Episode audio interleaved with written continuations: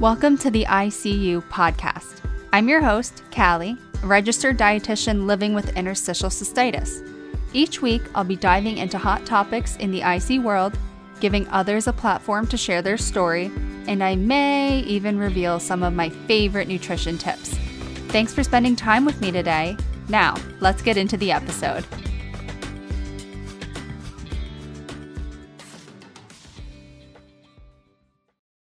Hey everyone, welcome back to ICU. This week you have me all to yourselves. I am doing a solo episode and I wanted to talk to you about my journey a little bit more. I know back in season one, I did, I think it was episode five, where I shared my story. And each week, you sometimes get little snippets of my journey and what has worked for me, what hasn't worked for me and I I love sharing all of that because it most likely will help someone. At least that's my hope. And today I wanted to dive into you know what has helped me the most in the past few years. So, specifically, why I decided to stop doing invasive treatments and move towards more non invasive treatments. So, a little background on me just to refresh your memory, or if you are listening to season two before season one, that's totally fine. Um, I've had IC my whole life. I got diagnosed at age 18 and when I was diagnosed my my doctor was like, "Hey, we can do a cystoscopy with hydrodistension. We can stretch your bladder. They didn't really explain anything besides that. And they also mentioned doing weekly instillations. So I was 18 at the time, like I said, and I was completely new to this world. I had only heard of IC before in my internet searches. And it was scary, honestly. I, I really felt like there was so much I didn't know about the condition, and I was so desperate for relief that I was willing to do almost anything. And so when they told me about these procedures that they could do, I jumped at them because one, I trusted that my doctor had my best interest, um, and two, I was I didn't really understand how invasive these types of treatments could be and like I said, I was so desperate for relief that I didn't even need to know the details of what they were going to do to me. As long as I had a chance of getting relief from that procedure or treatment, then I was completely fine with that. So, they also offered me various medications, and same thing, I wasn't 100% sure what their purpose was. So I know that in college, and it's hard to remember sometimes, but I definitely tried Elmiron for a brief stint. I actually had a really hard time being consistent with that. I believe you have to take it three times a day, and you're supposed to take it before you eat. Question mark. I'm not 100% sure about that, but that's how I remember it. So that didn't work for me because I'm not good at being consistent with meds or anything like that. I remember trying amitriptyline for a period of time. I tried Myrbetriq. I tried hydroxyzine. And I'm sure I tried a whole lot of other things. I just remember that if one medication wasn't working, they'd switch me to another. And I just didn't even ask what they were for. So, again, I was just desperate to not be in pain every single day and every single time I peed. That was my main symptom. Um, I actually, and, and something that a lot of people don't know about me was I've only ever had pain. I never had frequency until I had that hydrodistension at 18. That procedure created frequency and urgency for me. After that, I like prior to that procedure, I could go 3 to 4 hours between going to the bathroom, but after that, I had to go like every half an hour. And I was no longer sleeping through the night. I was in college, a freshman in college, and I had to share a room with someone. And my poor roommate, because I was using the bathroom various times throughout the night, especially right when I was trying to fall asleep. I remember I remember I I would just go like 3 to 4 times before bed because if I could feel at least one drop of urine in my bladder, I could not sleep. I had to get it out. And it, it was so frustrating. I remember, and I'm not proud of this, but there was a point my sophomore year where I was living off campus and I, I my bathroom was like down this really long hallway. And honestly, it wasn't that far. But I was going to the bathroom so much at night that I I didn't want to like fully wake up and get out of like my sleeping stupor that I was in that I would pee in a red solo cup and just put it on my desk for the next time I was going to wake up. And I did this for a while and I would just dump it out in the morning and do it again the next night. And like I said, not proud of it. Uh, it even came around to bite me in the butt because the one night I accidentally spilled it. So that was not a fun night for me. I had to scrub that carpet really good. But I I was just like struggling so hard. That was my lowest point because then I had pain and I had frequency. The hydrodistension did absolutely nothing for me and I will say that I have heard of a lot of people having similar experiences, but at the same time, I have heard of many people having success with that procedure. So don't let me, you know, persuade you to not do it. I'm just sharing my story. And then with instillations, um, every doctor is a little different. So they all have their own cocktail of medications that they want to do. They have you know, different protocols. Like some want you to do it weekly, some want you to do like one a month, and some do like as needed. And I believe I was doing them weekly, but now that I'm thinking about it, it might have been monthly, but so I can't really be sure about that. But I just remember like it was not pleasant to have the catheter, you know, put in and then to have to sit in the office for 30 or so minutes just holding that in, it was like at some points unbearable. Like I the frequency, the feeling that you are about to burst at the seam is a horrible feeling and I'm positive that many of you are going to be able to relate to that. So, instillations never really helped me. I will say, I, I, recently, like a year ago, did them again with my new doctor just to kind of check that box off again. And I ended up doing them at home by myself because it was cheaper. They taught me how to do it. It was pretty easy, but it still wasn't doing anything for me. And sometimes it would even trigger a flare because it was really, even though it was a pediatric catheter, which by the way, as for a pediatric catheter, that's a side note, even with that, it was still painful for my urethra. Um, even though there's lidocaine, in the solution, it, it still didn't help me. So that's my personal experience.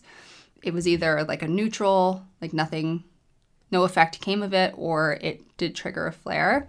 I will say once or twice I did have, I did feel a little bit better. So I will give it that. and then twice I have had Botox in my pelvic floor. So this is different than getting Botox in your bladder. Um, the Botox in the bladder is more risky. You run the risk of losing control of your bladder, and you have to, you may have to self catheterize. So, that is a risk that if you are considering, just make sure that you are fully aware of the risk. Your doctor will be able to explain it in a way that is so much better than I just did. because I'm not, I'm in no way a doctor. I am in no way like someone who's very familiar with that. I can only speak to my experience with Botox in the pelvic floor. So I had it done once in college and then once about a year ago, we'll say, probably less than a year ago at my new doctor. And both times the injections, so by the way, when I've had it done, Botox in the pelvic floor, we did it in the office, no no anesthesia or anything like that. I believe when you get it in your bladder, they do it in the OR under anesthesia, but I could be wrong. Um, and the injections, they basically have Botox that you people put in their face. It essentially just like freezes your muscles. And the idea was that a big part of my problem is I tense my pelvic floor when I get really stressed. And so I thought, okay, let's see if like freezing those muscles has an impact on my symptoms. And so they inject your certain spots on your pelvic floor, certain muscles. They inject that with Botox and it doesn't kick in for I can't remember I think it was a few weeks, but it's supposed to last up to 6 months. And both times, I'm to be honest, I didn't really notice a difference. This most recent time, my doctor did say that he noticed up to like a 70% improvement in my pelvic floor muscles. Um, but I I really didn't notice too much and I mean, moving forward, I don't know that I would do it again, mostly because I had to pay out of pocket and that was over a thousand dollars for the the vial of the Botox and, you know, to have my doctor inject me with it. If it were covered by insurance, then I'd probably be more inclined to say yes. But the injections, when they were happening, they are pretty painful. So, um, those are all of the procedures and the meds that I've tried. And as you can see, nothing was putting a dent in my symptoms, especially when I was in the 18 to 22 year age range. Like, it was either the same or worse when I did these treatments. So there came a point when I was maybe 23, 24 ish years old, and I felt like I was ready for something new.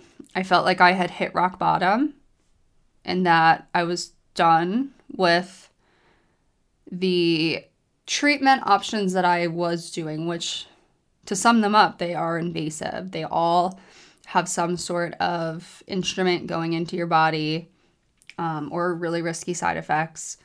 And they were also expensive. but that's besides, besides the point. Um, they weren't helping me. So I decided, okay, I'm going to try a new approach.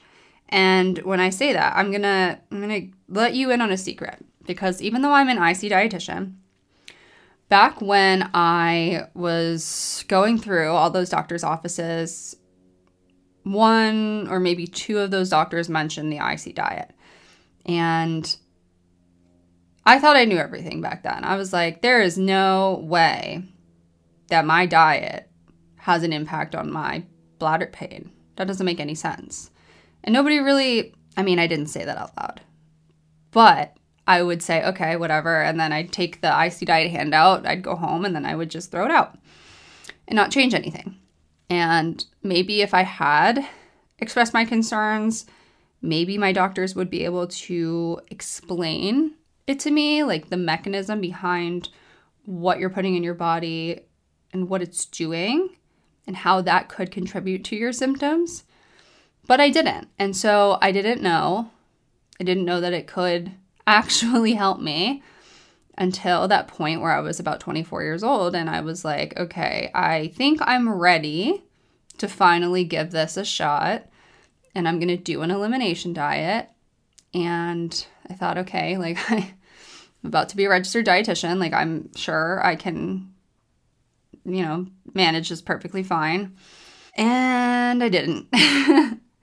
the elimination diet, when I did it, was a train wreck. I was slipping up left and right. I had no structure to my elimination diet. I just kind of eliminated as much as I could. And then it took me like nine months to finally test the foods that I had removed.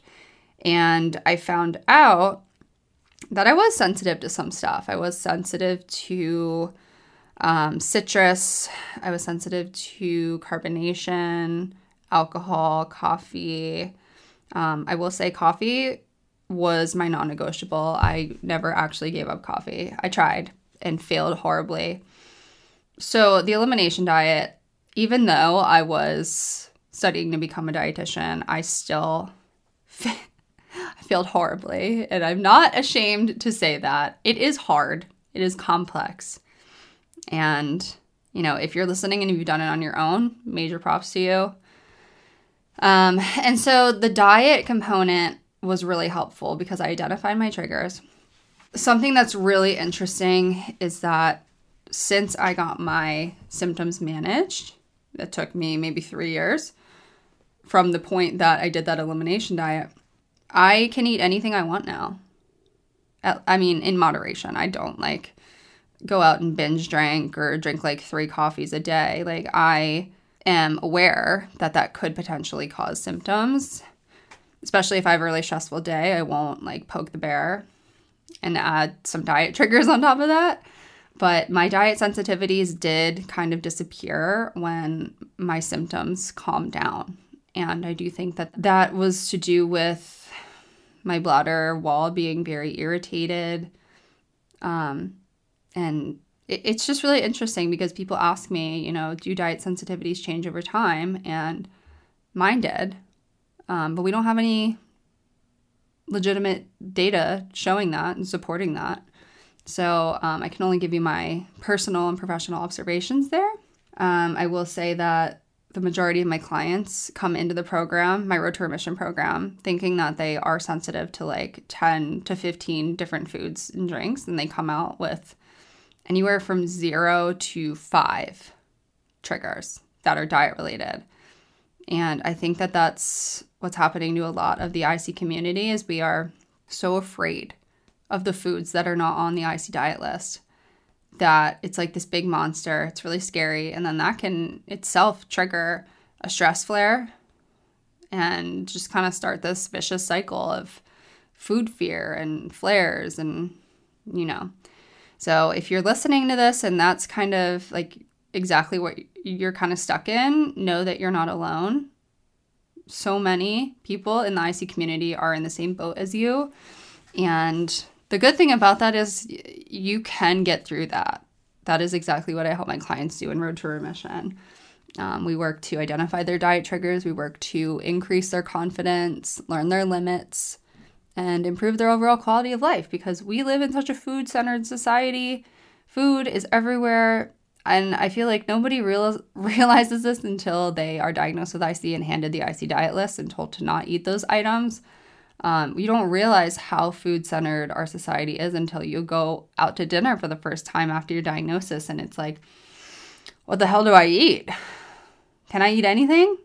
Like it's it's a whole new world once you get that list. And so that's what I'm trying to do here is is really encourage you to work through that, know that there is hope. You most likely can eat your favorite foods again because let's be honest, the foods that they tell you not to eat on the IC diet list are is everything fun about this world. That's my opinion, but in my head it's fact. so um, that was a side tangent. So let's go back to what helped me. So we talked about the diet.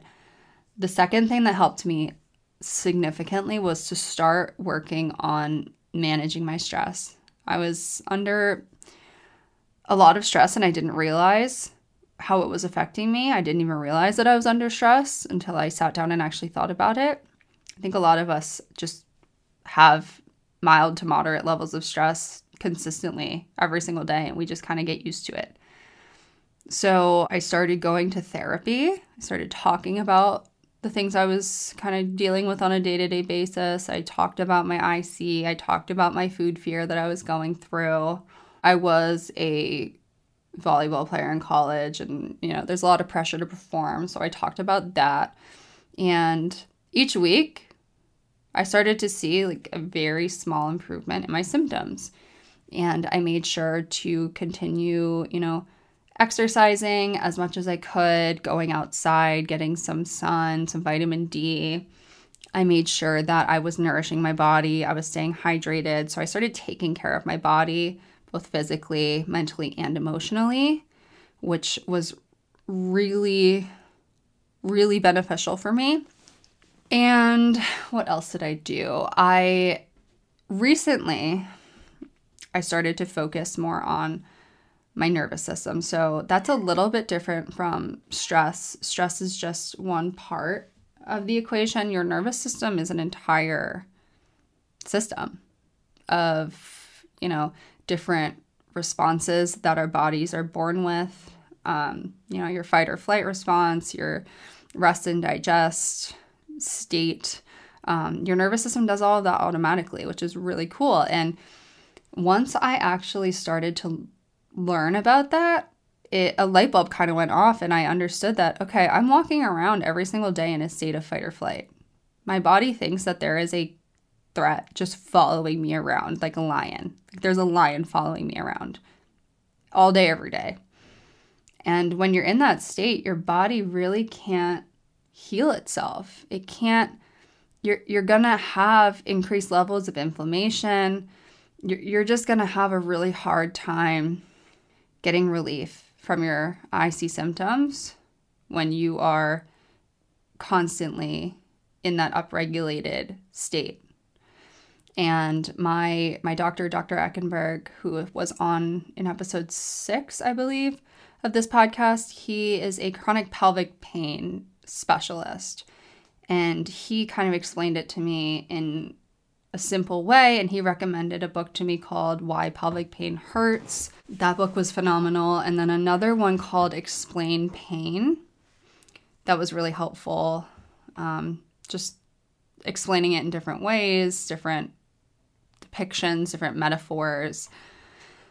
And for me, like understanding the mechanism is like the most important thing in moving forward. So once I understood what was happening, I could learn ways to prevent certain states, um, how to like calm my nervous system. So that's really what we've been working on is I actually started doing like the curable app. I started listening to their audio recordings. I started listening to different podcasts that help with that.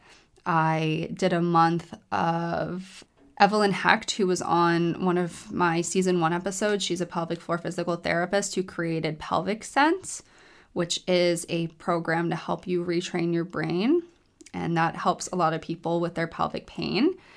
And so that was really helpful. And I'm still trying to work through certain things um, I'm also on gabapentin for to help with my nervous system.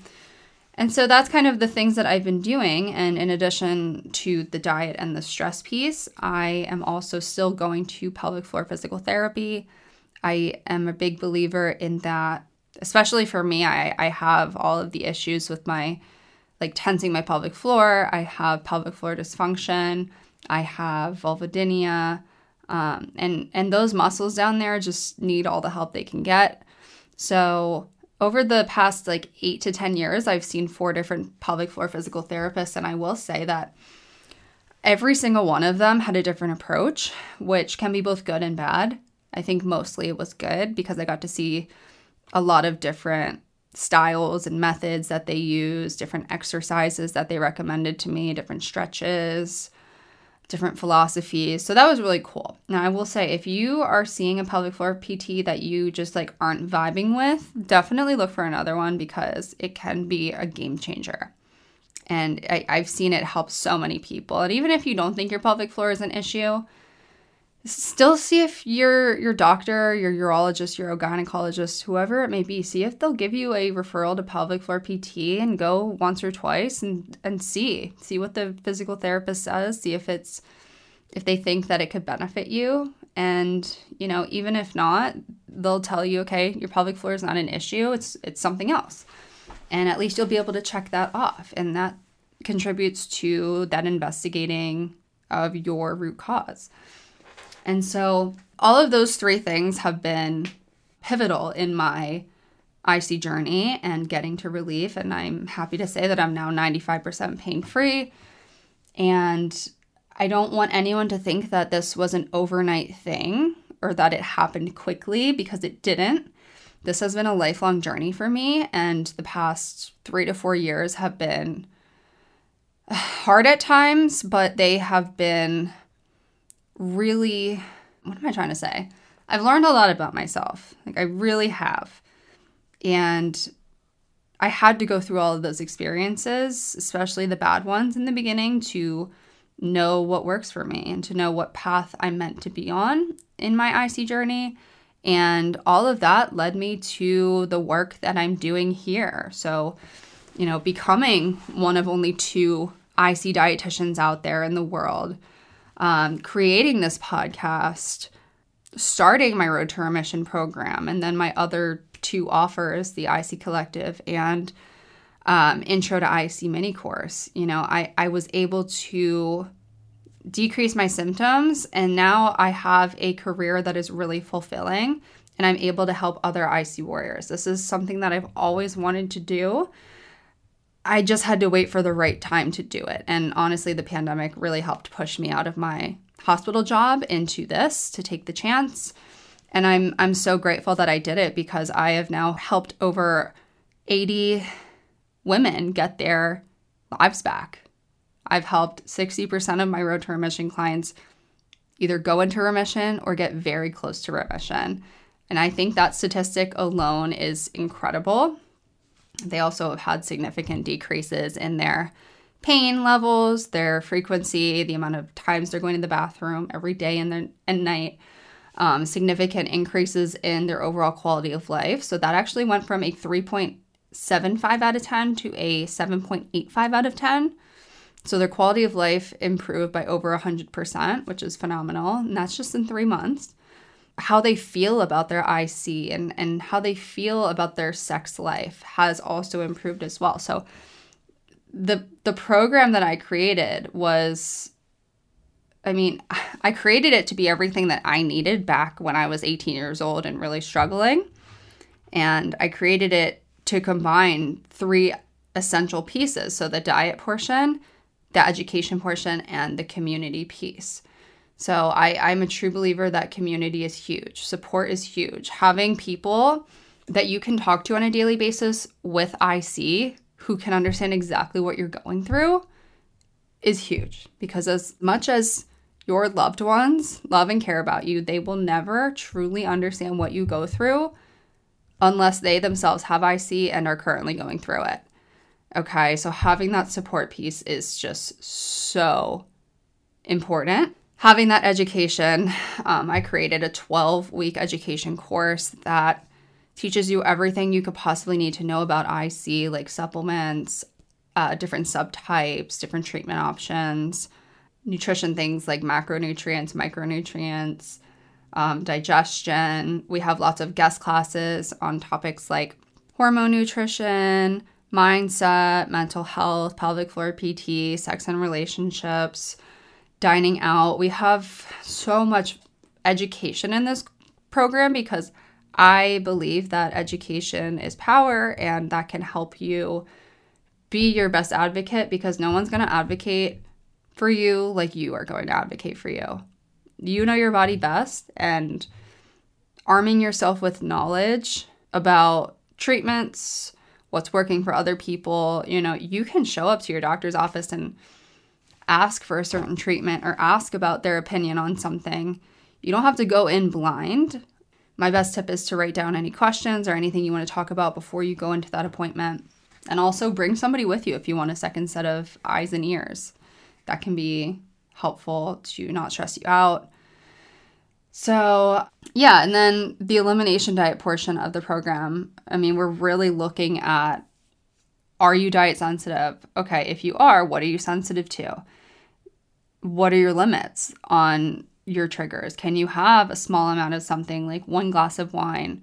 Can you have chocolate once in a while? You know, can you have something with Prelief? We want to know your limits because that's going to help you in various social situations to be able to help you be more confident, help you indulge, help you enjoy what you're eating, you know, trying new foods when you're traveling, being spontaneous, not having to plan every single second of your life.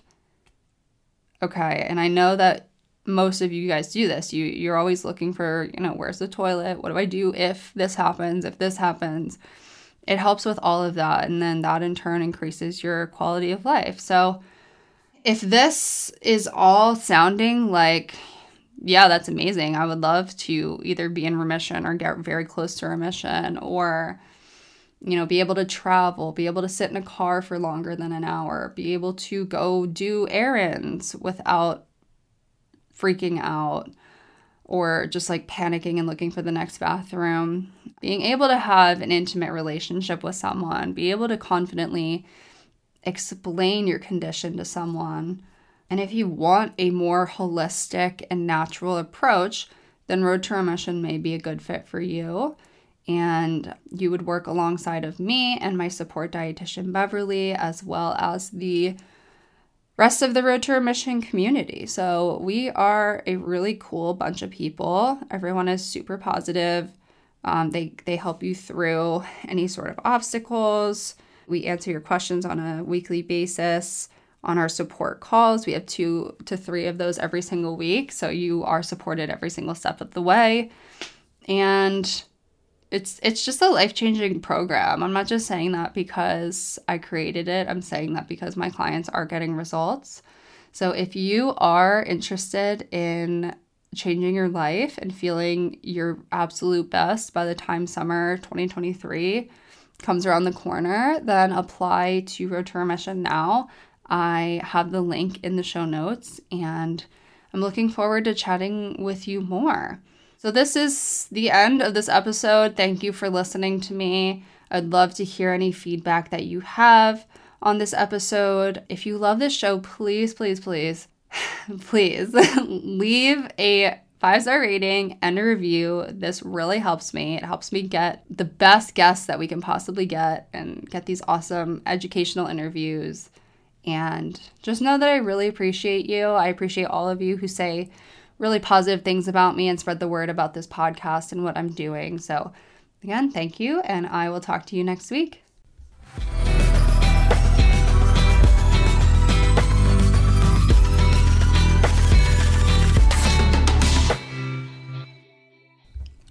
If you enjoyed this podcast, please don't forget to make sure you're subscribed and following along.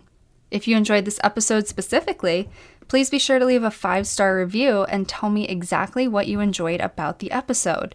For more content, follow me on Instagram and TikTok at Callie K Nutrition.